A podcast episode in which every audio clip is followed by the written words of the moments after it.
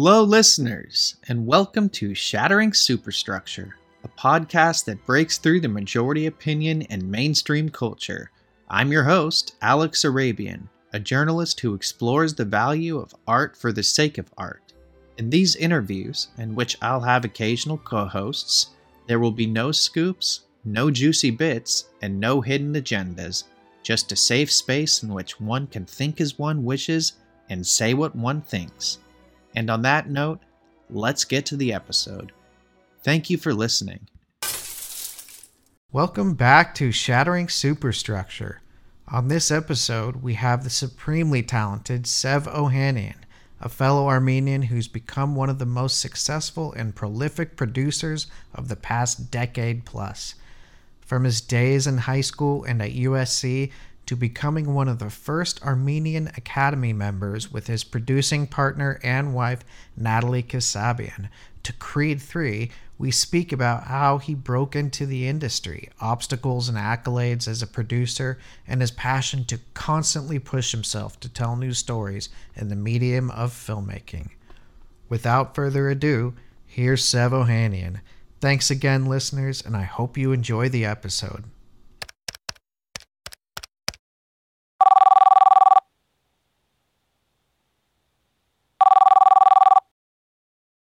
Are you are you in the Bay right now, Alex?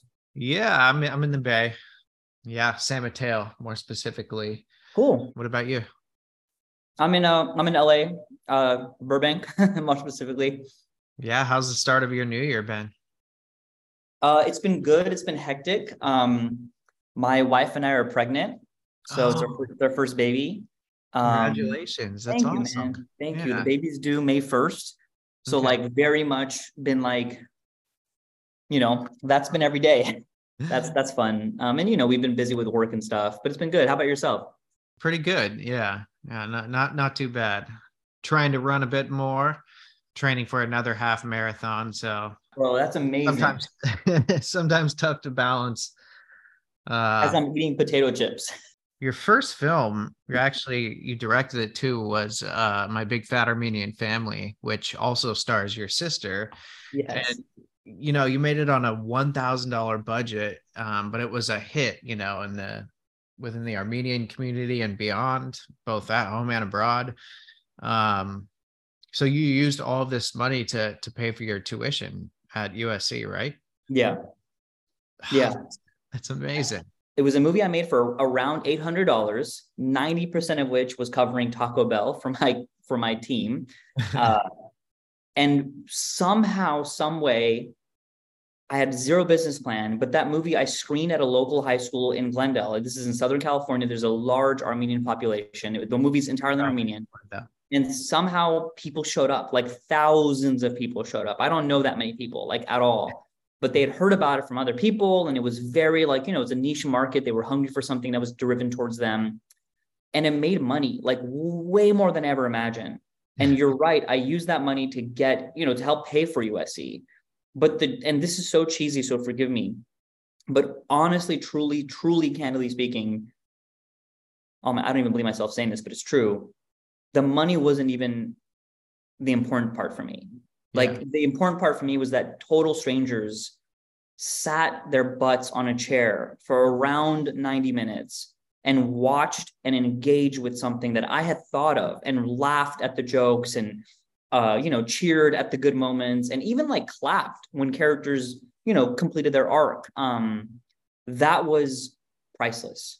Like the fact that something I had thought of and kind of like while I was in class and I should have been paying attention, I was writing story ideas on my notebook and got my friends and we went and shot it all summer and like spent a whole year editing it and by myself and never knew if anyone would ever see it. Like the fact that complete strangers engage with something like that, it was game over for me. Like that's when I was empowered finally as a son, as an immigrant myself, but a son of young immigrants who had no money, no no relationships, no connections.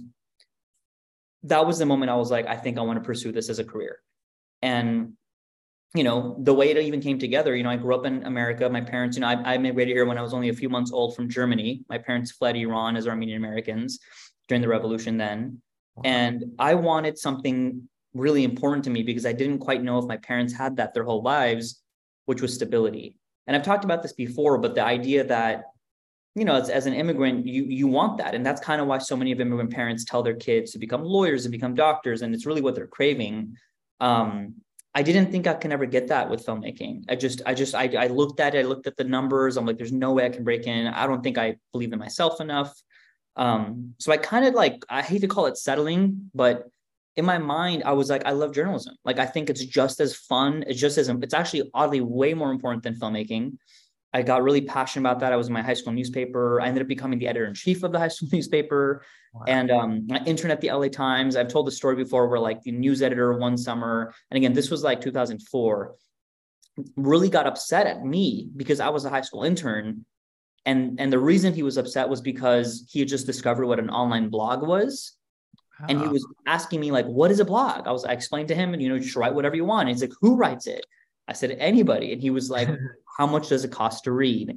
And I told him nothing. And I could see this whole man's career go flying in his eyes because, like, you know, he can maybe sense the end of print journalism as we knew it. And. I realized that like chasing stability is wrong because you there is no stability. Like there's nowhere, no career, no life path that can give you that, you know, solid ground that we all seek. And I think for me it was like, okay, well then in that case, I'm gonna just plunge into the deep end. I want to become a filmmaker. And for me, you know, at the time I was going to undergrad college at UC San Diego, and I was kind of like, I was studying communications, but I switched it to like visual arts, and it was very like avant-garde, artsy. Um, it was nothing like you know what you would what you imagine as a film school would be. Um, but I, I was I was also shooting little YouTube videos, kind of poking fun at my parents out of love. It was like my friend coming home and like you know pretending to be a dad and like yelling at his son where were you last night? blah blah blah all in armenian. Like genuinely today if i was if i was a college student today they would be tiktok videos you know and maybe they might go viral or something. But at the time it was my me using my dad's mini dv home video camera shooting these videos and i uploaded them on youtube literally for like my 12 friends to watch. But to my shock those 12 friends shared it with their friends and so forth and so forth. And it kind of became a viral thing back back in the day. It was like 2007 i think. And um, we made a couple of these shorts and they were all funny. They were all very sketchy type things but there was always like a kernel of truth to them. Like one of them was kind of about how the sister there was this double standard with armenian women sometimes in our community how come they are being scrutinized for who they want to date whereas the guy could do whatever he wants so it was kind of like subtle commentary about that all while my my male friend was wearing a wig, pretending to be a woman, pretending to be a guy. Like it was very like, you know, honestly very Tyler Perry. And um, when I wanted to make another short, I just had this thought of like, why don't I just make a whole movie? And if I had known at the time what I was getting into, I would have never thought to do it because it was nearly impossible. You know, I, I downloaded Final Draft. I got a free discount thanks to a website called Pirate Bay. Thank you. I've I've since paid for it. I swear. Um, I just, I, you know, I downloaded a couple of PDFs of scripts I liked, and I kind of just like, okay, I guess I can write this. And I just, you know, I, I knew enough to be like, okay, there's got to be a beginning, a middle, and end. At one point, things have to get sad. At one point, things get happy, and plant some jokes and pay them off. And it was, it was really fun. And I got my friends together. Um, the the crew of the movie was myself. I wrote it, I directed, I produced, I shot, I edited. The only job I didn't do is I didn't do makeup but then the makeup artist quit. So then I ended up having to do that too. It was a oh, very low budget production. Um, all the wardrobe was supplied courtesy of Goodwill, which we all donated back. But um, I mean, it was it was a mess. Like honestly, it was like you know, it was first day of filming was 17 hours. It ended with cops pointing guns at us because we were making too much noise at night. It was it was chaos. Holy crap! but at the end of it all, like the lesson that I learned, which was like, wow, like I could do this. And of course, the result of like, oh, like I mentioned, all these strangers watching it, and obviously the profit that was made that never I anticipated, it did all propel me to want to go to USC. And that's kind of where I went for my grad school, my master's. Um, as much money as I made on the movie, I still was heavily in debt afterwards, which I think speaks more to how expensive SC is versus how much money I could have made on a tiny movie. But um, you know, you surround yourself with uh good people, I guess, who happen to be good artists too. Um, and that's I think like the best advice you you you've given me is like just surround yourself with like-minded people and create and uh you know don't focus on the you know the how or the other when or like I think this was specifically like about getting an agent you know some people worry about that um, that they have to have an agent to make stuff, which I mean, Me. I think, as you know, isn't isn't true. You know, you can do it on your own. Yeah. USC is where I was lucky enough to meet so many collaborators who I work with to this day. I mean, just to list off a couple of them, I met a guy named Ryan Coogler there. He was he was at the year above me, so he graduated before me. And when he uh, finished at USC, and he was this phenomenal uh, director and writer at USC. He made all these great short films that I remember just always being just incredible, like for a student film especially, but let alone he ended up asking me to come and produce and help produce his first movie, a film called Fruitvale Station, shortly after um, after I graduated, and it was entirely based on like my reputation and what he had heard about me from others. Um, I met a guy named Aneesh Chaganty while I was at USC. I was I was a TA, and, and and he was one of the students in my undergrad class, and he and I began writing together shortly after USC, and um, we've written a couple of scripts together. And then you know he's a director, so things that we write together, I produce and he directs, and that includes movies like Searching, Run, um, and something else we're about to make soon. And then I think the last most, arguably most important person I've met at USC was a woman named Natalie Qasabian, who uh, we became friends. And and and since Natalie and I, we we started producing together. We made all these indie films. Like we worked with the Duplass brothers a couple times. We started making. She she was a producer on Searching. She was a producer on Run, which and then a movie we just released called Missing. She was a lead producer on as well. And more importantly, Natalie and I are married now. So it was all it was all kind of thanks to that. So um, in addition to so many other collaborators we met. And and by the way, like I know this sounds crazy, but I'm not even that big of a proponent of film school. Like I I don't think it's necessary in any way to do what we do. It was a very expensive way for me to meet a couple of people who I've become lifelong friends and collaborators with.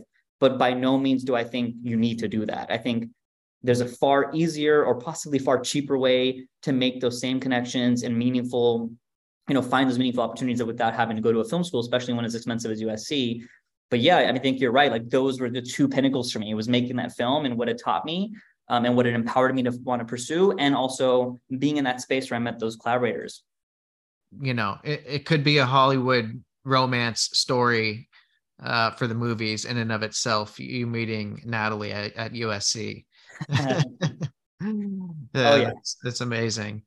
And I yeah I forgot, or I, I don't think I knew that you met Aneesh at at USC as well. Mm-hmm. Um, it, eh, you know, he's like you said, a frequent collaborator. So, um, did he work in advertisement, or was he? Uh, what did he major in? And also, you know, to that point, um, I think the uh, sort of Google um what was it? The google glass uh, mm-hmm. opportunity.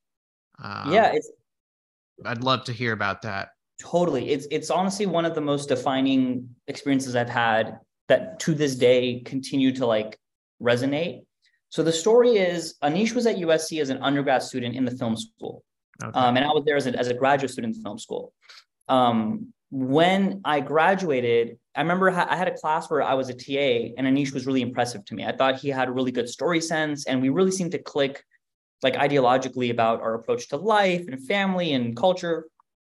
Um, when I when I finished USC, I, I was able to be a co-producer on Fruitvale Station, Ryan's first movie. Mm-hmm. We we had a great run at Sundance. We won a bunch of awards. We had a great sale. And shortly after, Aneesh reached out asking if I can have a drink with him and we got together and he was kind of pitching me. He's like, I really want to write a script. And he's like, I have five ideas. I'd love to just know what you think is the best idea. Pitch me five ideas. Like number four was my favorite. And he was like, dude, that's actually my favorite too. And I was like, whoa, I'm like, maybe we should, you know, start working together. And somehow or another, after a few months, he and I were writing that script together. And it was a movie that we have never made and probably never will make. Uh, it was a ridiculous $200 million heist movie about a group of thieves stealing a gorilla from the LA Zoo to save its life anyway, we we definitely got into a good rhythm, and it was very clear that he and I we we just work really well together. Um, and we kept thinking we should write a smaller movie that we can make for like sub million dollars because at the time I was trying to produce a lot of like I was becoming like a junior producer. I was making like I was line producing basically. Like you know I was doing budgets and scheduling and kind of like the nitty gritty work on these very tiny micro budget movies. Um, and we were thinking of what to write then an opportunity came my way from USC, which is Google reached out to six film schools around the nation and gave them Google glasses If you remember what these are, rest in peace. They were like these big funky glasses. There was a little camera. There was like a mini augmented reality thing. They were kind of awful, honestly, and they and they didn't last long. But what they wanted to really prove by giving the glasses to the film schools was that these were viable filmmaking devices, meaning that you could film a short film with the camera on this thing and it can be entertaining and it could work. Um, spoiler alert, they were awful. like they were not at all viable. But I saw the opportunity here because I'm like, oh, this is a pretty major brand. I've always had a slight itch for like innovative storytelling and things that are a little bit unconventional. And I was telling Aneesh, I'm working on this. And he was like, dude, I want in. And I was like, okay. Um, I pitched him as as you know because the school was asking me to produce one of them because I was a you know I was I guess a well known alumni uh, alumnus or whatever uh, producer. I brought in Aneesh to produce, and I'm gonna give you the full uncensored story because it's a little bit risky.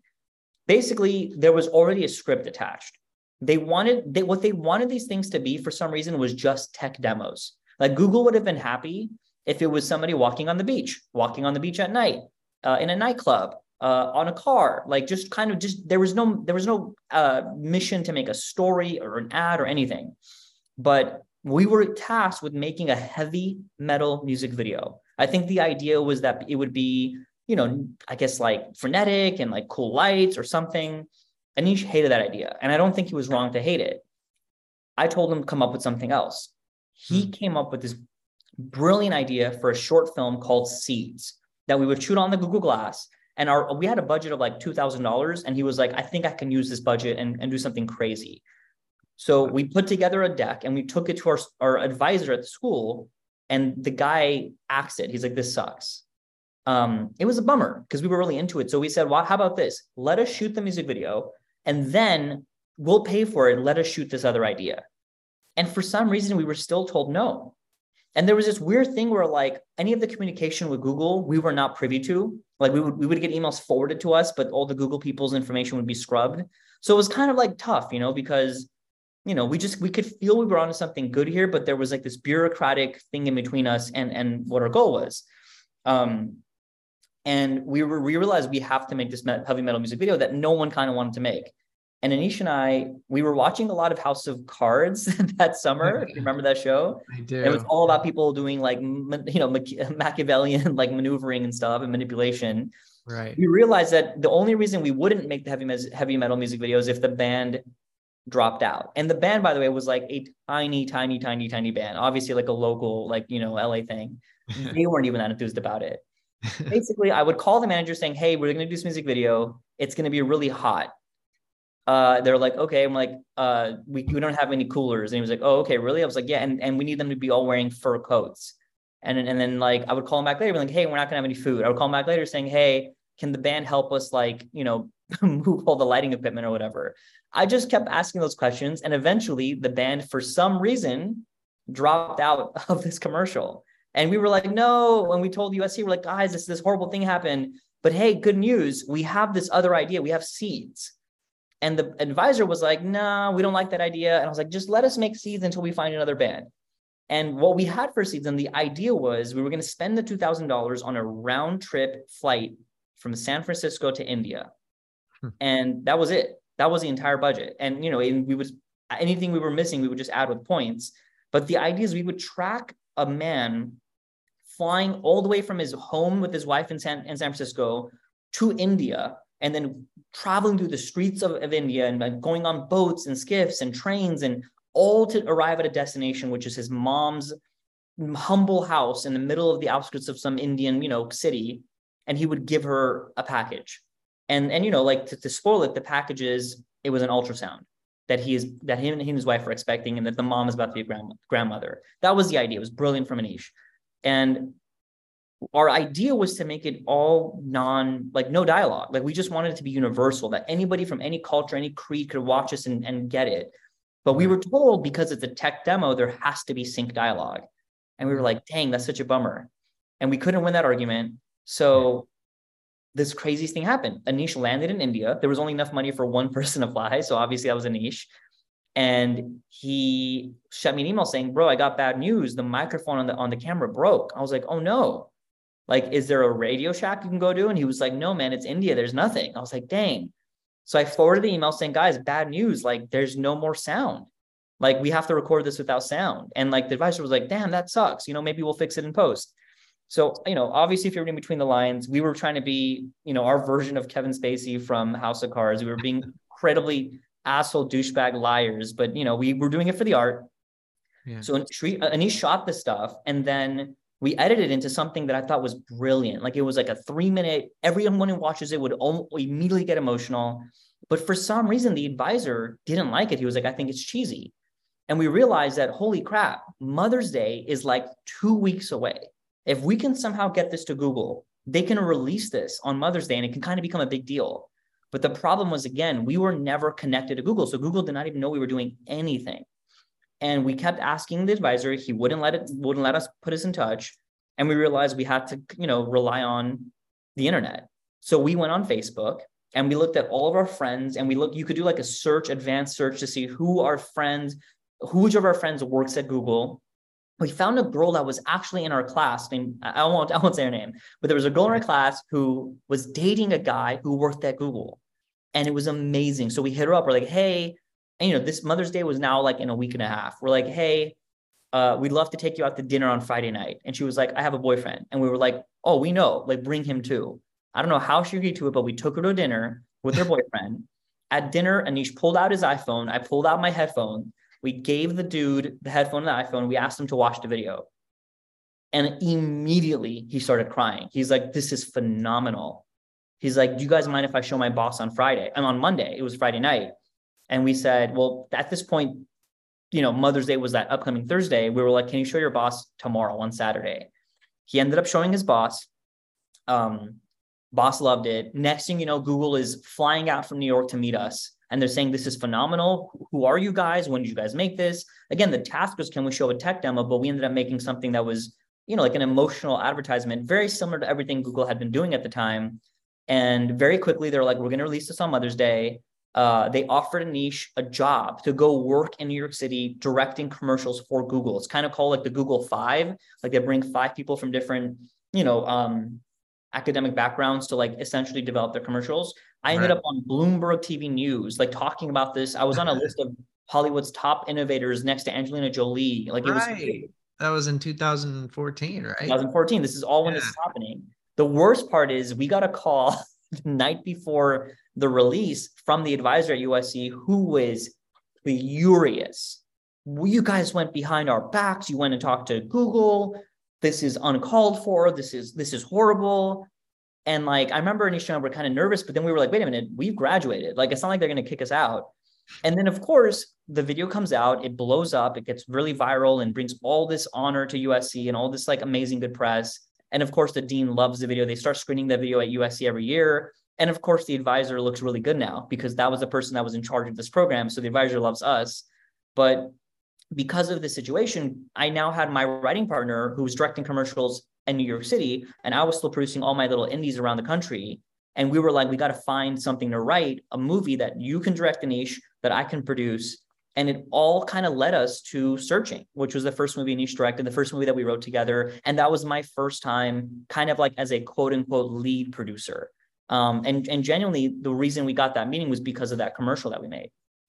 Whoa. Um, I mean, that's, that's um, so amazing uh, that, and also it's kind of a, a testament to how, how many different lives like a, a, a project can have you know script changes um just curveballs right and left right i mean i bet that kind of prepared you as a producer for future like projects um and negotiations just in general right yeah, I mean, it's funny, like, you know, Aneesh uh, and, and Natalie and I, we just, you know, we made Searching together, made Run together. We just released Missing together. And every one of those projects, there's moments where something is getting in the way of like the heart of the project.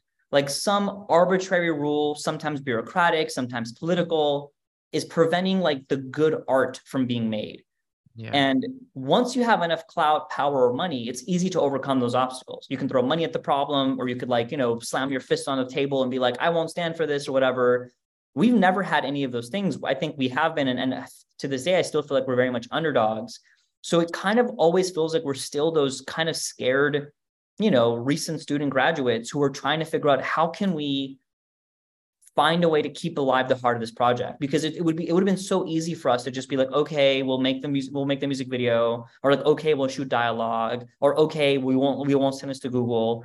But as as as much as i'm honestly a little bit ashamed of how deceptive we had to be which i try not to do ever it was retrospectively like the right thing to do because it was kind of the only tool we had and again i'm just happy that the advisor looked amazing to his boss because it was like you you shepherded this project and i'm sure he took all the credit which that's fine with me.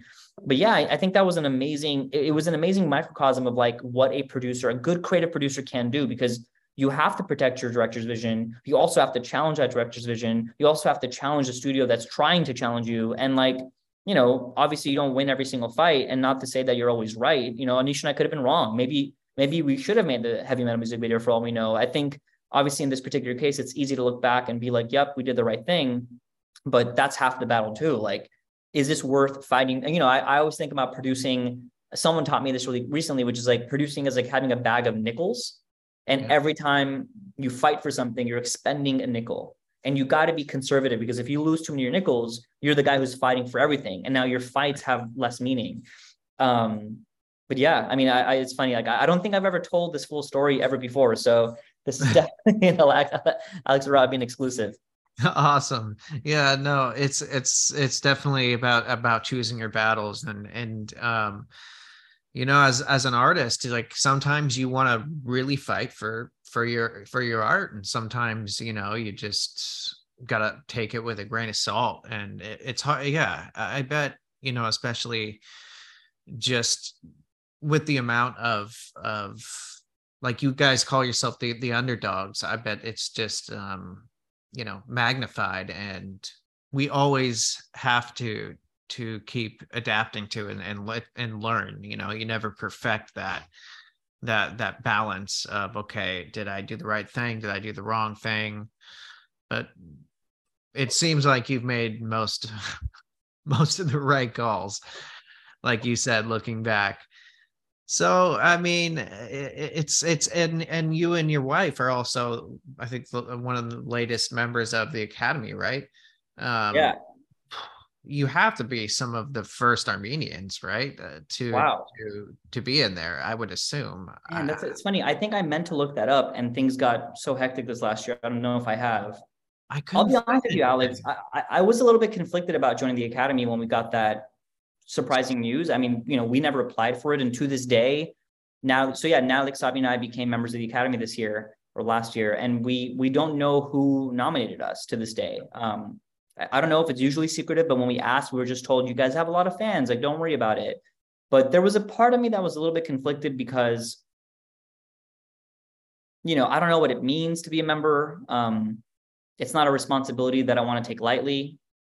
And I just talked to a lot of people. I just didn't want to make that choice, you know, superficially. I wanted to mean something to mean something. And when I talked to a lot of people, the most universal, ubiquitous, like resounding answer we always heard back was, you guys have to do this because you have to be the voice of Armenians, you have to be the voice of immigrants, you have to be the voice of the other that, you know, more and more the academy is opening its doors to, but hasn't always historically been there for for for people like us Right. So I think with that, we we had no choice but to do it. Um, yeah, it's funny, man. When I look back, like you know, Natalie and I are I don't know if we're the only ever husband wife, but we've both received the Sundance Producer of the Year award. Like, obviously, we got those lists. Like, it's so easy to look back and be like, dang, like we're so successful and we're so lucky and all this stuff. But in the moment, man, like I don't know how much any of that stuff means. Like every day is still a gruel is a gruel. like every day, yeah. like nothing is easy. Like there's far more losses than victories. Um, I don't mean to sound too dejected and tired, but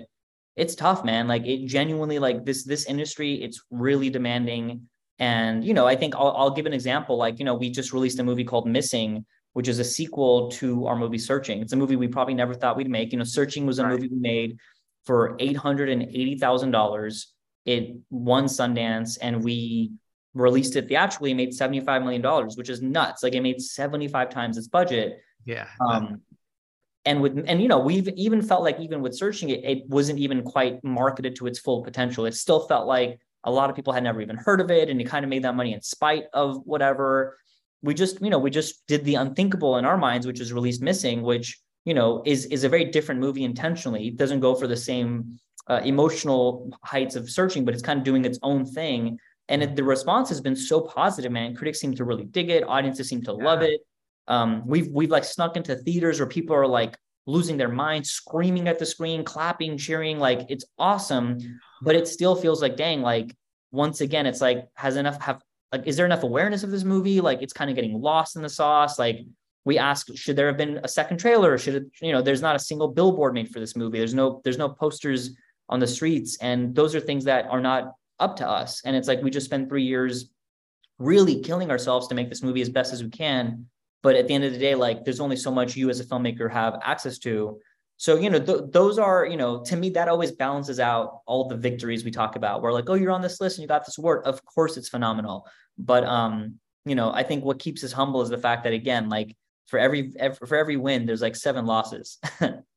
Right right. And to the point of you know choosing your battles like how have you learned to to to to take rejection? Because you know like you said it's more it's more rejection than uh, or losses than victories right? Yeah man rejection i mean luckily luckily um i'm a very familiar person with rejection.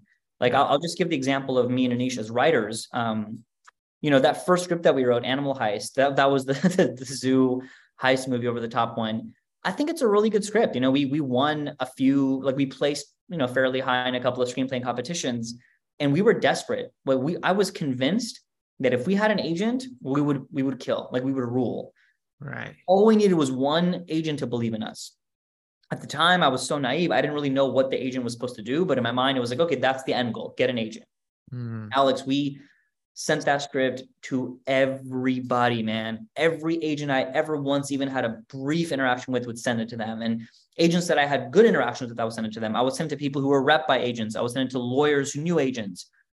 We genuinely, I mean, we had a spreadsheet. It was probably like close to 60 people we submitted this thing to. Wow. And 90% of them never even responded, despite us following up multiple times. The 10% that responded, it was lackluster you could never be sure if anyone even read it. No one cared.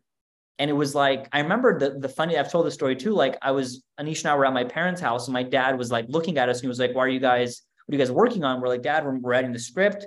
We're going to sell it for a bajillion dollars. I'll buy a Lambo or something. And he laughed and he was like, I'll buy it right now from you guys for $200. And for the record, like my dad is a, at the time he was a contractor. Like he's not, you know, he's not, he's not a rich man but he was saying that almost as a joke. And we were like, we like, we like scoffed at him. We're like, Dad, $200, get out of here, man. We're going to be so rich. Mm-hmm. Nothing ever happened with that script. Nobody wanted to rep us. And in fact, I, I'm pretty sure we burned a lot of bridges by being so persistent to the point that we actually went back to my dad and we're like, hey, do you want to buy that script still? $200, it's yours. And he, he said no. But the crazy thing is, you know, the way we ended up making searching was I was producing like a short film for free in Utah and one of the other producers on the short thought I was, I guess, pretty cool. And then she ended up getting a job at a company called Bazelevs, which had produced and financed a movie called Unfriended, which was mm. all on the computer screens as well.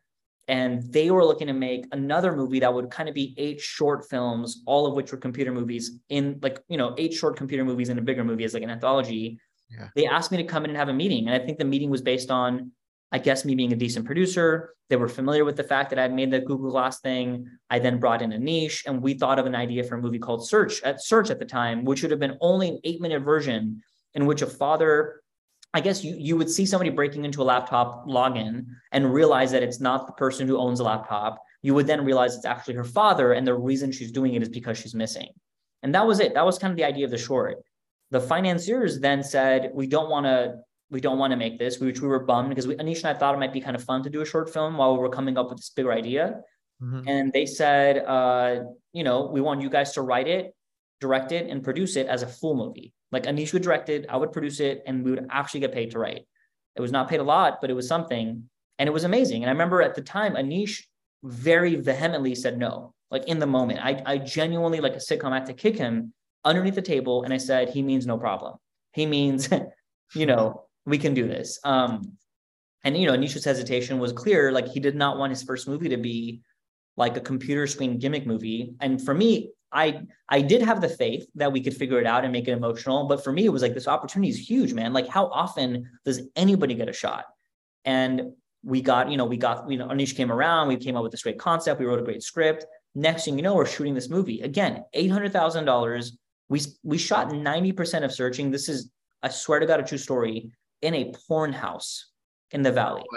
what I mean by that is we found a location that had like multi, it was like it was a house, like a large house that somebody had dressed one of the rooms like a prison cell, that just one of the rooms like a hospital room, that just oh, one of the rooms like looking like a bar. And I remember being there being like, wow, this is amazing. Like, who else is shot here? Like, they're like, oh, lots of stuff. And we were like, what? And he was like, oh, you probably haven't seen them.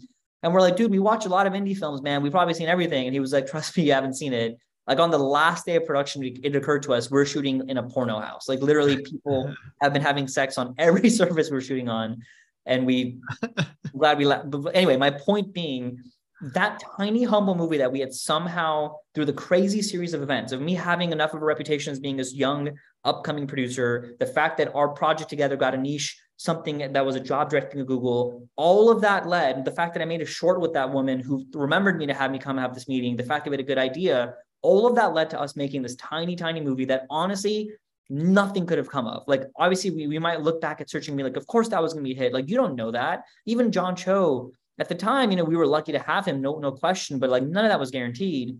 That's when all the agents started coming back. Everyone who had ignored us, who had rejected us, we started having meetings. We were getting wined and dined by the same places, and even in some cases, the same people who, who wanted nothing to do with us before. And it just it, it was what really solidified for me like you to to get in this case of getting representation like you don't get representation. Like representation gets you. Mm. and you can't force that. You got to just go do your own thing. They you know they all want to sign people who they see are winners. So just you know you got to try try whatever you can.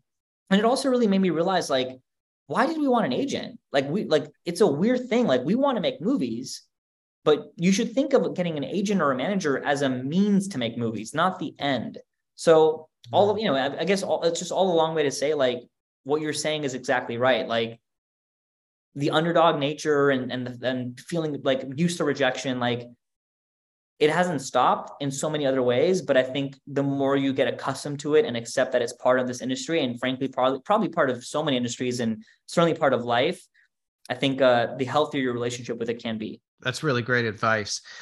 And um, you know, uh, uh, as you as an Armenian, uh, what hurdles have you faced um, in this industry? I mean, as you mentioned, it's historically you know censored us, uh, especially any depictions of the Armenian genocide.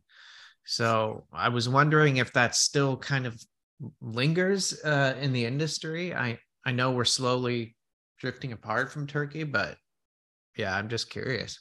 Yeah, man. I mean, I, uh, if I'm being really honest, my ethnicity as an Armenian American, looking back, was probably the most disadvantaged when I was in film school. Mm. I'm almost like ashamed to talk about this, but I remember being really quite hurt that I felt like I was being ostracized a little bit by some of the people in my class. Mm. You know, I think people who um, I, I look, there, there's an argument that our people sometimes say Armenians are white, you know, like, or we're Caucasian, we're from the Caucasus. Like, right. we should feel like we're not, you know, we're not a people of color, for instance, we're not black, we're not brown. Um, I don't know. I think like, you know, we're Armenians. We, yeah. we, we are, I don't feel superior as an Armenian. Like the idea of white people feeling, you know, white supremacy or whatever. I, I don't feel that. I know my, my brothers and sisters um, in Artsakh have been losing their lives. Um, as we speak, there's this horrific blockade that hasn't ceased. Um, I know that there's entire places out there where Armenophobia is the rule of the law, rule of the land. Um, so long way of saying, like, I, I remember like just genuinely feeling a little bit othered. And, and I think there was a part of that which kind of really drew me to to like the people I really connected with in film school. I mean, like I said, it was an Armenian woman, an Indian guy, uh, an African American guy and Ryan, a bunch of other people in my film school. I, I you know, I produced a, a film with a black director, a black writer.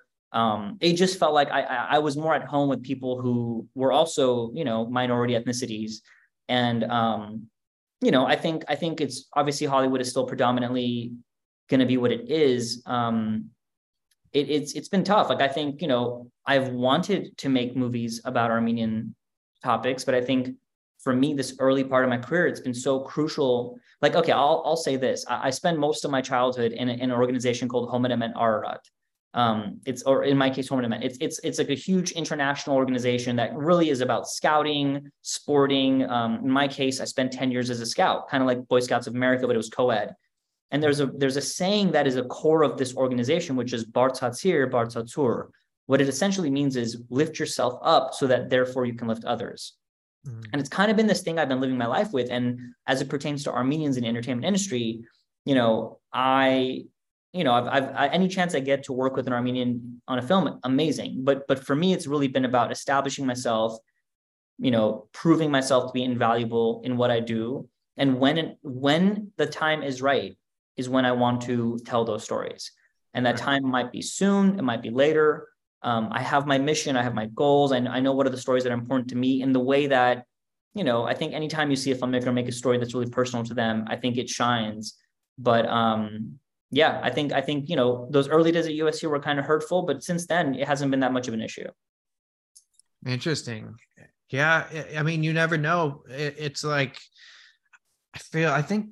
Correct me if I'm wrong, but uh, Spielberg released Jurassic Park in the same year or just like within a year of, yeah. of Schindler's List. So, yeah, I mean, it, it's, you know, when you know, you know, so again, like you're saying, it could happen sooner or later. Um, and I remember hearing Spielberg saying for him that he just he didn't know if he can do it you know it, based on the prior movies that he was making and just the subject matter. So i guess you, you know you definitely have to take that into account too. Absolutely. I think my approach will probably not be to tell a story about the genocide. Yeah. At least at least not yet. I think i think my goals are probably more aligned into wanting to normalize and celebrate what it means to be an armenian. Um, I do think, sadly, the the precedence that's been established for movies about the genocide hasn't been great, at least for the U.S. film market. Right. So uh, my gut is telling me to, to, to aim in a different direction, at least initially, um, and then bring it back when the time is right.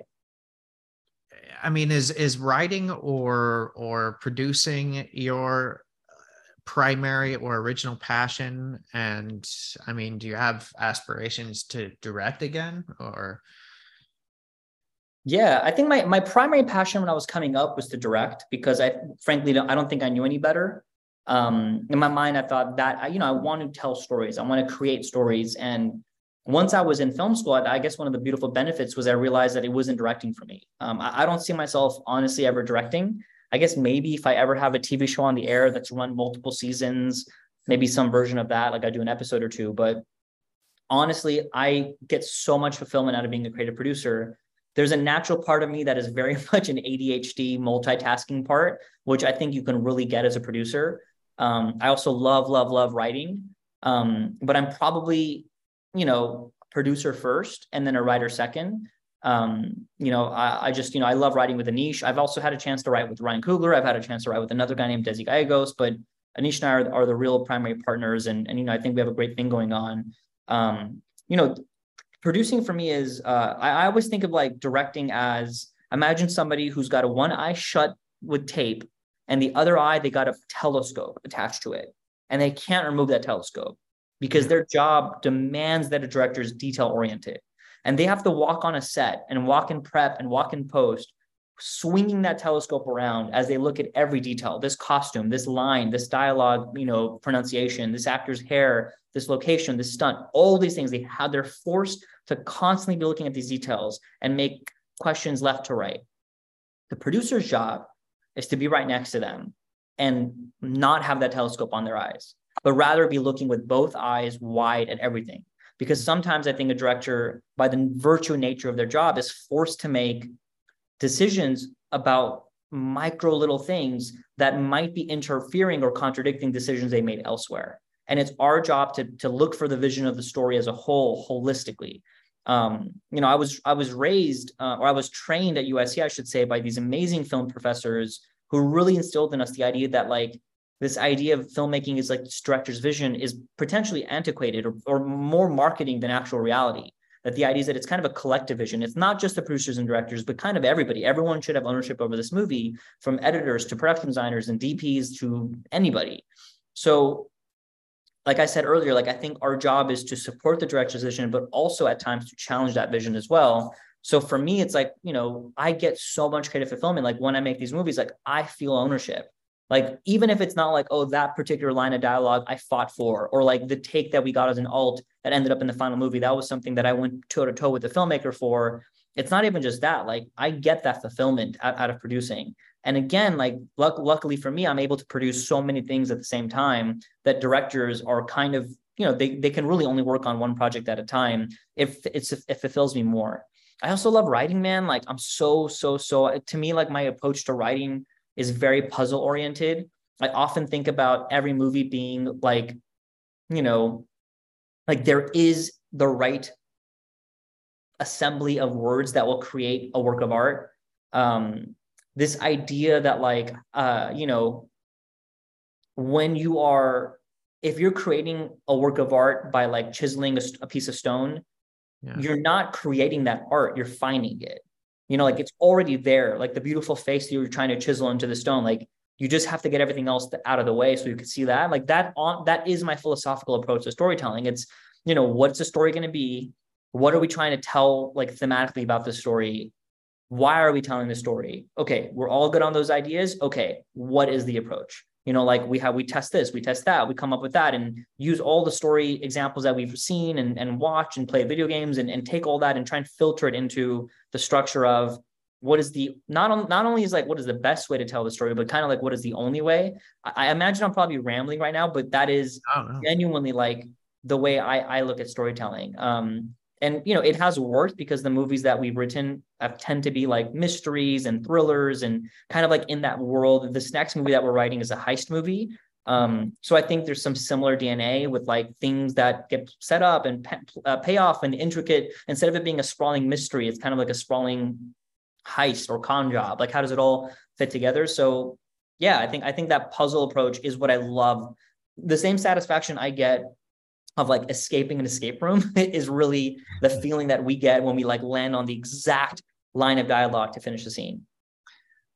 Wow. Will will there be any uh a gorilla uh heist in a zoo in this one or no, it... man. I wish. the, the the truth is this next movie, which I can't wait to talk about in more detail, it's a heist movie um that in a lot of ways Aneesh and I mined from that first movie, that animal heist. I think uh, we we like we realized that we had this brilliant third act in that movie, and we're like, let's just take that wholesale and put it in this movie, and um and like little things like that. I think is is there a way that after this other movie we're working on comes out, can we still make the other movie? I think so, but yeah, I think I think Aneesh and I have, we we clearly love heists, we clearly love mysteries, um, but yeah, no girl is in this one, at least not yet.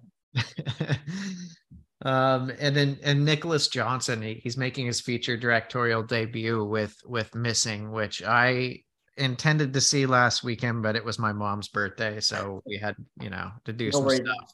That is the best um, excuse to not see it. but no, I, I I'm going this week for sure. Um, he edited, run, and served as the uh, ver- d- director of uh, virtual photography. Mm-hmm um, on searching. So I guess two questions would be: Is the is the DVP similar to the DP, mm-hmm. and um, you know, was it a leap of faith going with Nicholas? I guess a first time director, or is this something you like to to to do? Is is is give you know young talent um opportunities i guess um, yeah. risks, right? I, I don't know how much of a risk it was because obviously, you know, you know Nicholas, and yeah, yeah. you know, eh, you can probably, you know, see much better than I guess the rest of us that you know he definitely could pull it off. But so, what's your philosophy on that? You know, totally, risks man, and, like, and young directors like propping up talent. Yeah, and and you know, you know, Missing was actually written and directed by Nick Johnson and Will Merrick. It was it was a it was a duo. Oh, and, okay. And both of them were the editors of Searching and the directors of Virtual Photography. So for anyone who hasn't seen Searching, it's a movie that takes place entirely on computer screens. Yeah. But it's not like any of the other computer screen movies that you may have seen.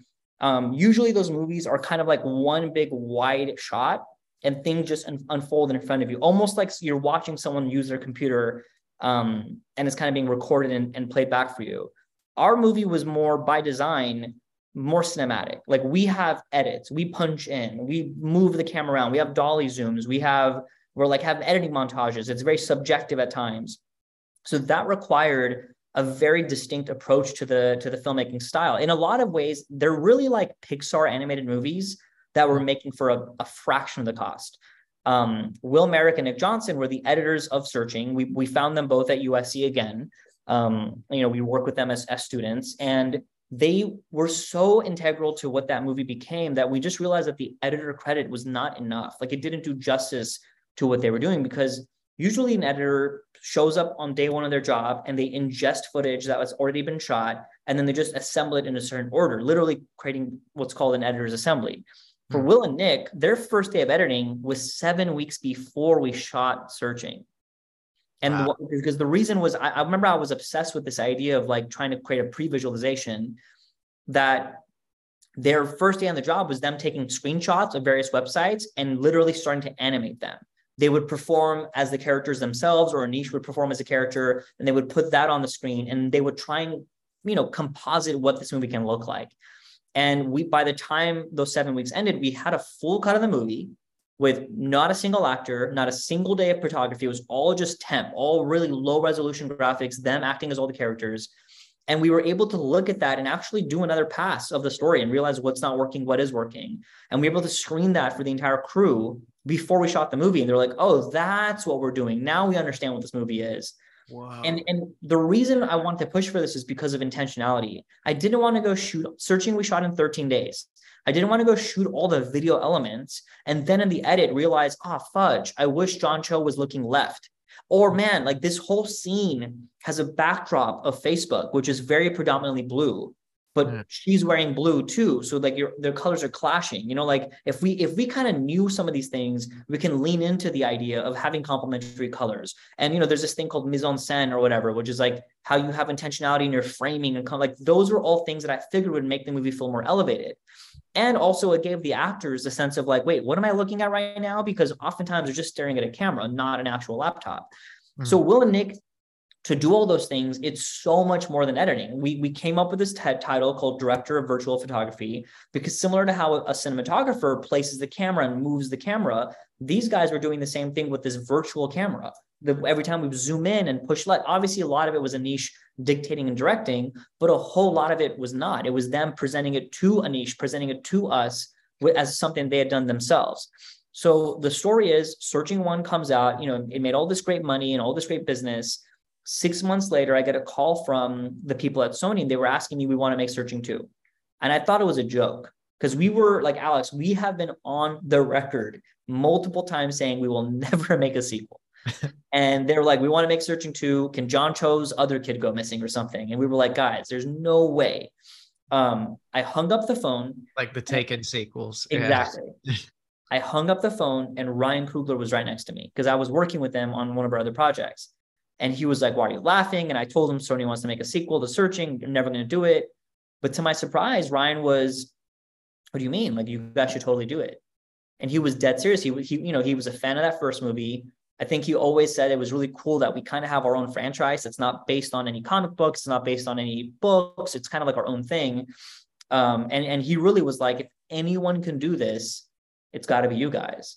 So I called Natalie, I called Aneesh. I mean, Aneesh was never going to direct another movie on a computer screen, which is totally his right. Um, and we realized that the only people on the planet that could do justice to this were Nick and Will. And you're right, it was their first time writing a movie, it was their first time directing a movie, but it wasn't quite a leap of faith because I just had that confidence having seen them do it. And again, no one else could have done it. But we asked them to write a spec script so like just another movie just to know do they at the very basic level know how to write okay. and we were hoping that it would be like you know decent. To our shock it was like phenomenal. We're like oh my god you guys are incredible writers. And then we made a deal with the studio that aneesh and i would write an outline. So aneesh and i wrote a 29 page outline that kind of was the treatment or you know like essentially all the major beats of what would become missing. We kind of knew early on and i won't spoil the movie but we knew early on it couldn't be another john cho movie. It has to be an original story set in the same world the idea was instead of a parent looking for a child let's have a child look for a parent. Instead of a instead of the parent having access to the missing person's computer let's have this time have the child the main character have access to like the bad guy's computer. And we just found all these ways to remix what that searching movie was. And then you know we spend many many years making it. Um but yeah it was i, I don't know if i necessarily look to to to champion young or, or newer filmmakers. Um some of the best movies i've ever made were exactly those movies though. Oh man edward scissorhands. The italian edward scissorhands poster. Oh yo that's awesome. Yeah i minored in italian um in college. So the, the story for the of that is I basically, you know, I started learning it in middle school. Um, and then they offered classes in high school too in my in my district. And and so I was like, you know, um, I think ever since middle school, I wanted to go study abroad in Florence. And I, I ended up still continuing my classes in uh, at Loyola Marymount so in LA as well. But like it, it, was just eventually I had enough credits to minor in it because I had already been, you know, I didn't start at the beginner level in in, in college. Um, and I mean, I was almost fluent by the time I studied, um, fin- finishing studying abroad. But like, I don't know, I haven't spoken in like 10 or 11 years.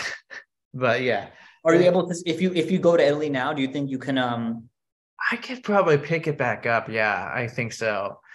But it's weird because it's not like a, a native language for, for me. So I don't know. I'd have to I'd have to try it out. Yeah, I haven't been back since studying abroad, but I really want to. Um, language is something that I'm fascinated in, you know, just whether it's learning a new language or like um learning a new medium uh, of, of storytelling, a new way of communicating.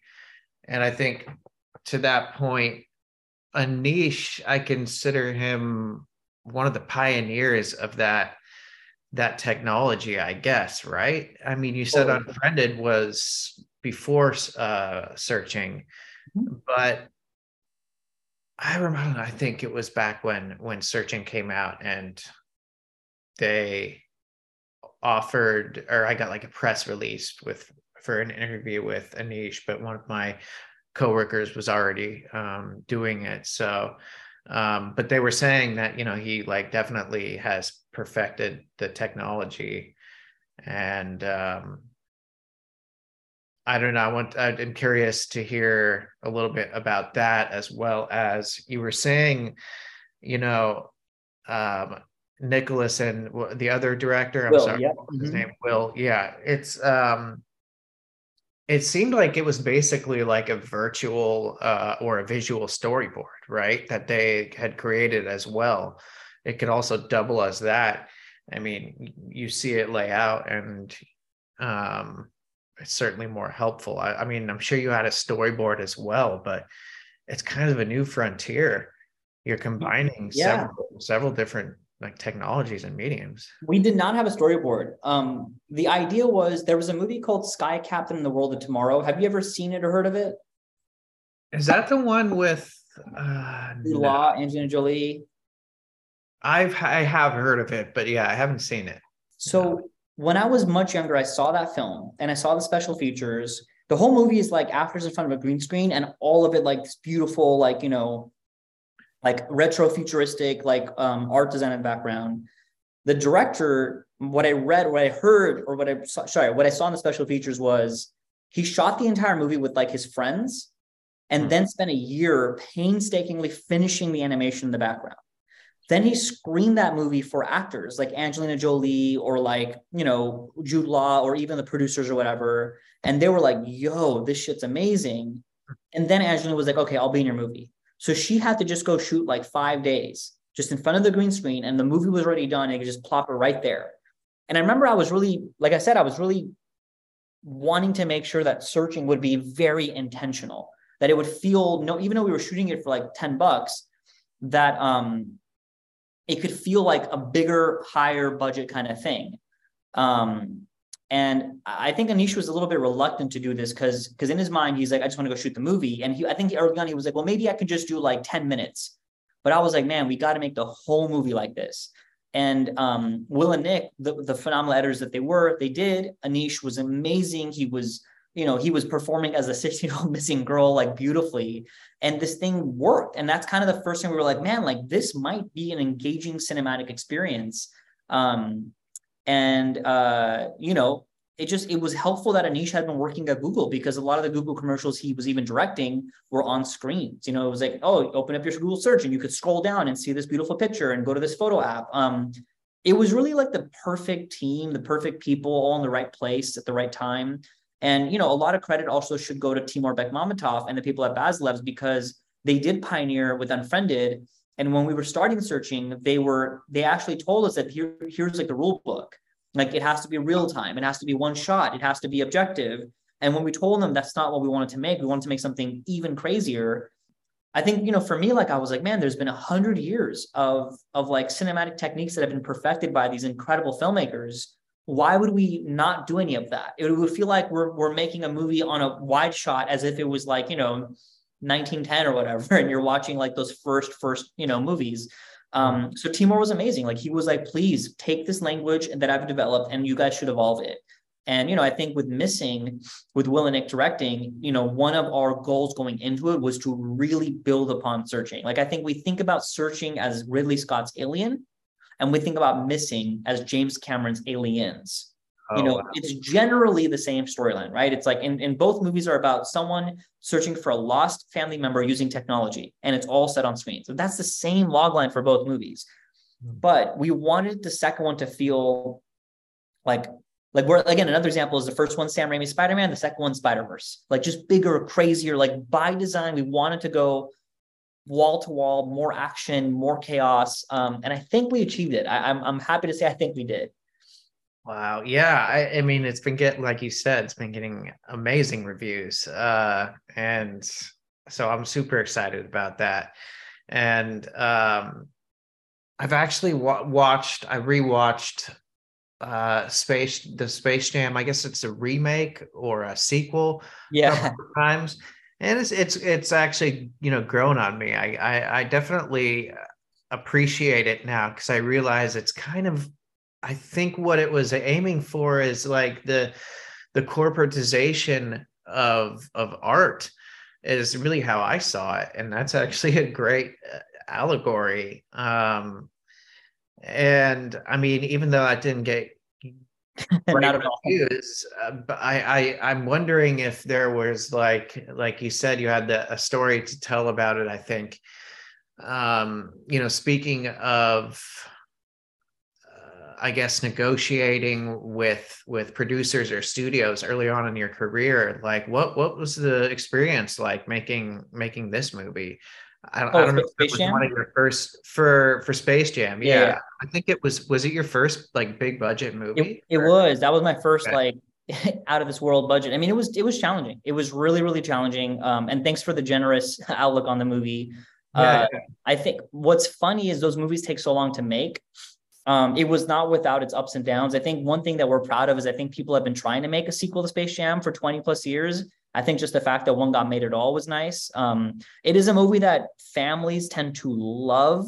Like anyone that I know that's under the age of 13, that movie is like their favorite movie on the planet. Um, it was a challenging movie, man. I mean, we had a lot of moving pieces when it came to the studio, when it came to filmmakers. Um, and, you know, I, I would probably argue that critics are probably harder on the movie because at, it feels almost undeniably so like an advertisement for for HBO Max, like literally. Although when the movie was made, like the sad thing is that wasn't even Warner Brothers' is like mandate. They were never saying make this movie. That was something that came from a filmmaker. But um, and I think when the movie was made, HBO Max did not exist. Um, but uh, look, I'm proud of it, man. I think that movie has a lot of heart. I think LeBron James is a great human being, man. Like I, am so humbled by like the work ethic he brought to that thing and how much passion he brought. And saying that as not, yeah. yeah. and I'm saying that as not even a basketball fan. Like I, I, I wasn't even that familiar, but um, but yeah, I think that the takeaways there are, man. Like you, you gotta those battles become infinitely harder to fight as the budgets go up. I mean, it's no it's no secret, right? Like more money, more problems. Um, but the funny thing is, like the the battles are still very much the same. Speaking of LeBron, I know uh, Peter Nicks. Uh, he runs the, your your um, nonfiction department, for lack yes. of right. I don't know what its official title is, but at proximity, he's the head of nonfiction at proximity. Exactly. Okay. Yeah, yeah. And so he directed the Steph Curry doc. I'm so excited to see that because obviously yes. I'm, you know, born and raised in the Bay Area. Uh, so you you've had a chance to really, I guess, I don't know if you met Steph, but like work w- on both subjects and and and and kind of get to know more about more of these athletes. So so purely speaking from an athletic perspective, I was wondering like what your take is on the everlasting debate. Okay, okay, where does Jordan land? Where does LeBron land? Where does Steph Curry land?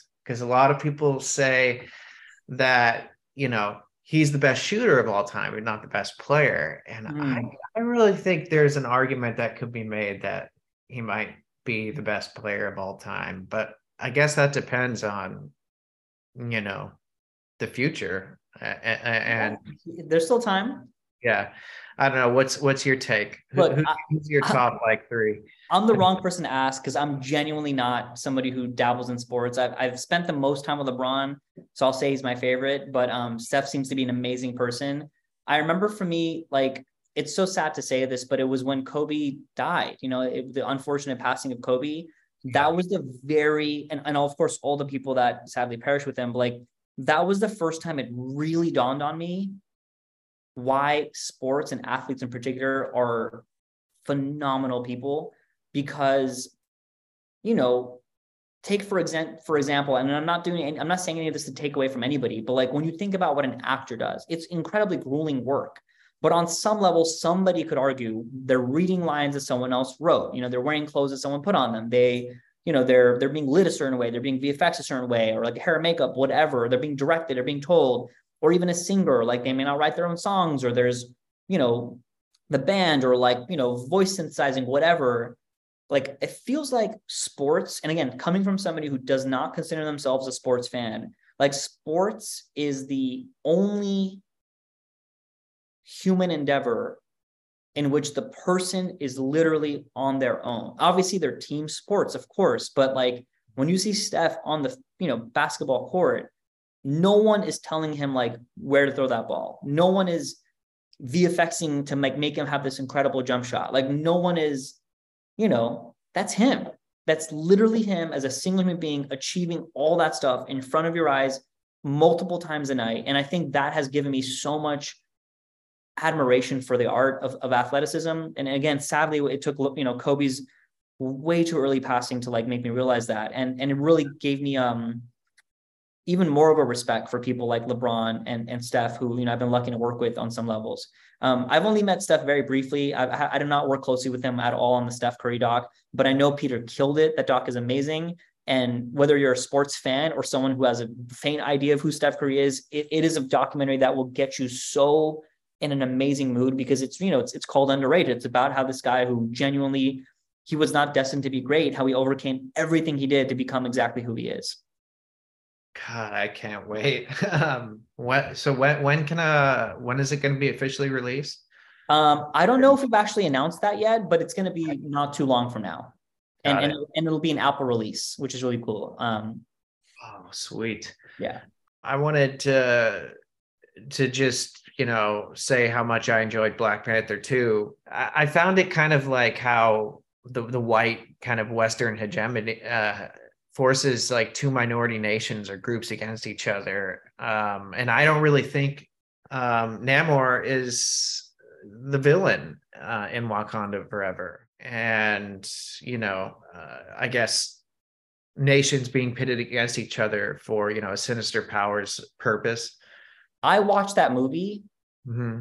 not wanting the Wakandans to destroy the Talokan. I was like, yeah. no, don't fight. You know, like, no, stop, Shuri. Don't, don't, don't rip off Namor's, you know, wings or whatever. Like, and I think that that, while it's not making for the most quote unquote satisfying traditional watch of a four quadrant blockbuster movie, I think that unsettling feeling is probably interesting because I think that's what makes me want to remember that film. Uh, it's an ambitious movie, man. Like I don't know how they did that. Like I genuinely speaking about like obstacles and like they lost this incredible actor, incredible human being. It feels like from everything I've heard, I've never had the privilege of meeting Chadwick, but it sounds like he was more than the glue that kept everyone together. So the fact that they made any movie at all, let alone this amazing film that they made, I I don't know, like it's staggering to me. Um, and I and I agree with you 100%. Like that third act is is rough, man. You, you just don't want anyone to be fighting. You want them to just come together, and obviously they do at the end. But there's still something potentially uneasy about that, and it makes you want to lean in, and, and it makes you, I don't know, it keeps you up at night. Um, yeah, I, I'm I'm so proud of my friend Ryan for how he and the whole team made that movie to honor Chadwick and and and still satisfy and entertain fans. I loved Fruitvale Station. So I've I've I've you know been following your career for quite some time. Um, you know, as as as someone who lives in the Bay Area, Fruitvale Station, we all know that story. It was a really great central performance, I think. Uh, and now you're coming full circle with with Creed. Uh, yes, with Michael Creed. directing, exactly. Exactly, with Michael directing. so, I think um, you know it's it's great that you know you're you're you're you're doing that. And i know uh, i called you on the set but um you made me even more excited for the film. So i cannot oh, wait I can't wait michael i this is so cheesy but he like knocked this one out the park. Like it's it's so not what you're expecting but mm-hmm. yet satisfying all the same. Um I'm so proud of this movie. I'm so proud of my work on the movie. I'm proud of everyone's work on the movie, but Michael B. Jordan, man, who would have thought? He's in a phenomenal director. Like, I can't wait to see what he directs next. Forget what he's starring in next, you know? Wow. Sev, thank you so much. I, I, I so appreciate your time um, and, and generosity. You know, no, man, thank you. Man, thanks for having me. I know how busy your schedule is. Um, so forever, you know, rooting for you, a fellow Armenian artist, and um, and I'm glad we finally got a chance to Zoom, and I can't wait to do it in person, and I can't wait to talk more about this particular movie that I'm working on with you when the time is right. And that's a wrap with Sev Ohanian on shattering superstructure. It was a long one and there was a lot of ground covered, but I hope you found it worthwhile and enjoyed our conversation. And on that note, this is Alex signing off. See you next time. Thanks, listeners.